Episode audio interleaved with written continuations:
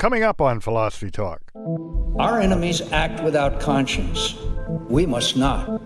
What happens when a democracy stoops to using torture as an instrument of war? Torture's failure to serve its intended purpose isn't the main reason to oppose its use.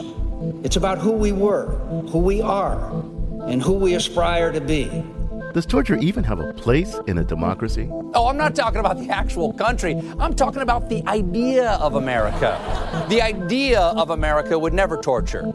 Isn't torture for tyrants and terrorists? When someone or some group is trying to destroy you and your way of life, you need to do whatever it takes to stop them. What's wrong with a little torture between sworn enemies? Yeah, Washington tortured the British so hard, they're still talking funny. Our guest is Darius Rejali, author of Torture and Democracy. When democracies torture. This government does not torture people.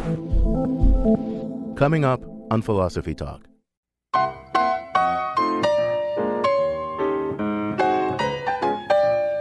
Welcome to Philosophy Talk, the program that questions everything. Except your intelligence. I'm John Perry. And I'm Ken Taylor. We're here at the studios of Oregon Public Broadcasting in Portland. We're continuing conversations that began at Philosopher's Corner at Stanford University.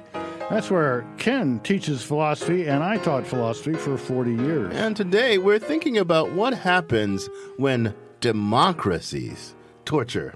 Well, Ken, philosophical discussions about torture tend to focus on two things. First, is torture, any particular case of torture, ever morally justified? And if so, if you can find such a case, should should these exceptions somehow be reflected in the law? Yeah, John, you know, yeah, philosophers like to focus on, on extreme cases, torture the terrorist, or let the bomb go off and injure hundreds, maybe thousands of innocents. Uh, Sam Harris, in his essay In Defense of Torture, called these ticking bomb cases. So imagine the bomber sitting in your custody, gloating about the imminent explosion and magnitude of human suffering it will cause.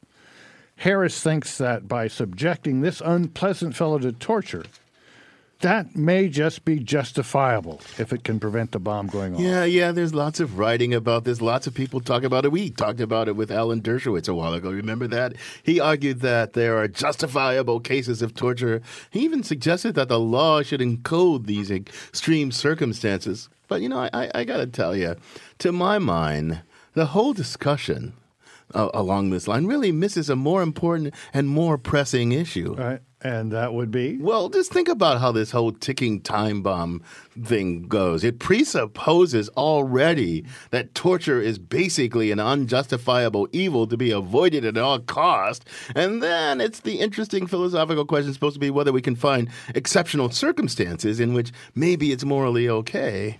So you're saying that presupposition, the evil of torture, that that, that, that isn't widely accepted? Well, it depends on what you mean by widely accepted. If you judge widely accepted by what people do, and take that to be a guide to what they believe, well, then no, torture is not forbidden. It's it's widespread. It's an everyday practice, in fact. Well, you mean in tyrannies, in Nazi Germany, or maybe in even present day Russia, or or maybe Syria, places like that. Oh, John, that's kind of wishful thinking. That's not what I mean. I mean in democracies. I mean right here in the good old US of A or Japan or India or France or Israel. And, and, I'm not just talking about the distant past. I'm talking about now, today. I'm not, and I'm not just talking in distant, faraway places like Abu Ghraib or Guantanamo. I'm talking about prisons, police stations, places throughout this land, particularly in neighborhoods where high priced lawyers are, you know, not likely to show their fannies. Well, surely torture is more common in tyrannies than in democracies, isn't it? Yeah, you might think that, but there's actually, I don't think there's any evidence to support that at all. What is true is that democracies favor types of torture that are easier to hide and harder to prove. They try and do it more in secret. They don't want to leave any bad marks. Well, I suppose we're better at coming up with euphemisms too, like enhanced interrogation techniques. no, now you're, now you're getting what I'm talking about, John. That's exactly right. Well, that's pretty awful, Ken. I mean, let's assume your facts are right. So, where does philosophy come in? Are you going to defend the use of torture by democracies, and then I get to say what's wrong with it? no, no such luck, John. I'm not going to give you. I'm not going to give you that kind of false hope that you might actually finally win an argument with me. That's not going to happen. I, I think what we need to do is to try to articulate why democracies, especially liberal democracies, ought not to torture. And, and, when I'm talking about liberal democracy, I'm not talking about liberal as opposed to conservative. I mean a system that's largely democratic and also is based on people having basic rights and basic dignity. Yeah, but isn't that just going to lead us right back to the ticking bomb case, the kind of case where we got an argument in favor of torture, even for a, you know, consciously democratic liberal democracy? It might lead us back there eventually, but we're not going to start there with that automatic presupposition. We're going to start someplace else. So, so where should we start? Well, I think we need to start at the other end. Let's think about it. What is torture? It's one among all kinds of coercive inducements that the state has. I mean, we offer people are offered plea bargains. We let them stew in jail, hoping to break them down, break their will. We offer would-be informants monetary inducements. We do all kinds of things to coercively induce yeah, people. Yeah, yeah, yeah. But but torture intrinsically, it's so much worse. Yeah. Okay. I, I, I that's a that's a, an intuition.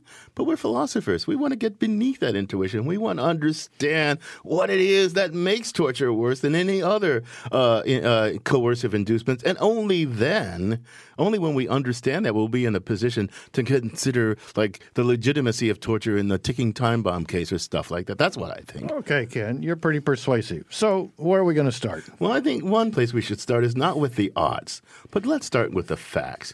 We know that the U.S. has tortured prisoners of war. And so we sent our roving philosophical reporter, Shuka Kalantari, out to find out what torture looks like in the land of the free and the home of the brave. She files this report. In November 2001, a man was seized from his parents' house in Mauritania, a country in North Africa. He was sent to a prison in Jordan for eight months and then shipped off to the Guantanamo Bay detention camp. His name is Mohamedou Ould Slahi, He's never been charged with a crime, and he's still in Guantanamo today. Mohamedou was born to a very poor family, but he was a very smart kid.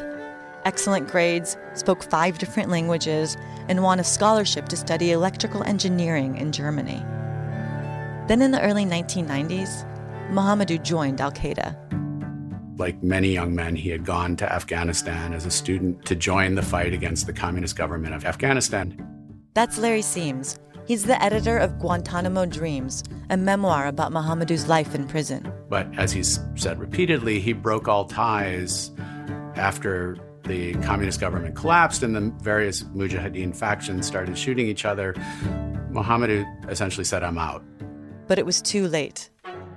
He'd been in Al Qaeda. Mohamedou was captured a few years later. Here's an excerpt from his memoir, read by actor Stephen Fry. The two guys grabbed me roughly, and since I couldn't walk on my own, they dragged me on the tips of my toes to the boat. Move! I can't move! They gave this order knowing that I was too hurt to be able to move. After all, I was bleeding from my mouth, my ankles, my wrists, and maybe my nose. I couldn't tell for sure. Nancy Hollander is Mohamedou's lawyer. She says Mohamedou was clearly tortured. There's just no other way to describe what they did. While he was on the boat, he's blindfolded and they would just hit him randomly. And there's nothing more terrorizing than not knowing, as he puts it, when the next smash is going to come, because you, you can't anticipate it. This same method was used by the Nazis during World War II. U.S. interrogators also had something called the frequent flyer program. They would keep people awake, so he was interrogated sometimes 24 hours a day with rotating shifts and never allowed to sleep. And this went on for 70 days on two different occasions. It doesn't take long for lack of sleep to make you pretty crazy. After beatings, they would stick ice cubes into Mohamedou's clothes. Every once in a while, one of the guards smashed me, most of the time in the face. The ice served both for the pain and for wiping out the bruises I had from that afternoon. Everything seemed to be perfectly prepared. There is nothing more terrorizing than making somebody expect to smash every single heartbeat. In 2010, a federal judge ordered Mohamedou's release from Guantanamo prison, but the U.S. government is fighting the order. It sickens me that this country that has a good, solid criminal justice system just isn't using that system. And that the Obama administration, which we counted on to get us out of this horrible quagmire, has not done it. We now know how we got into all of this, but we don't seem to have a clue in this country how to get out of it. And so it just continues.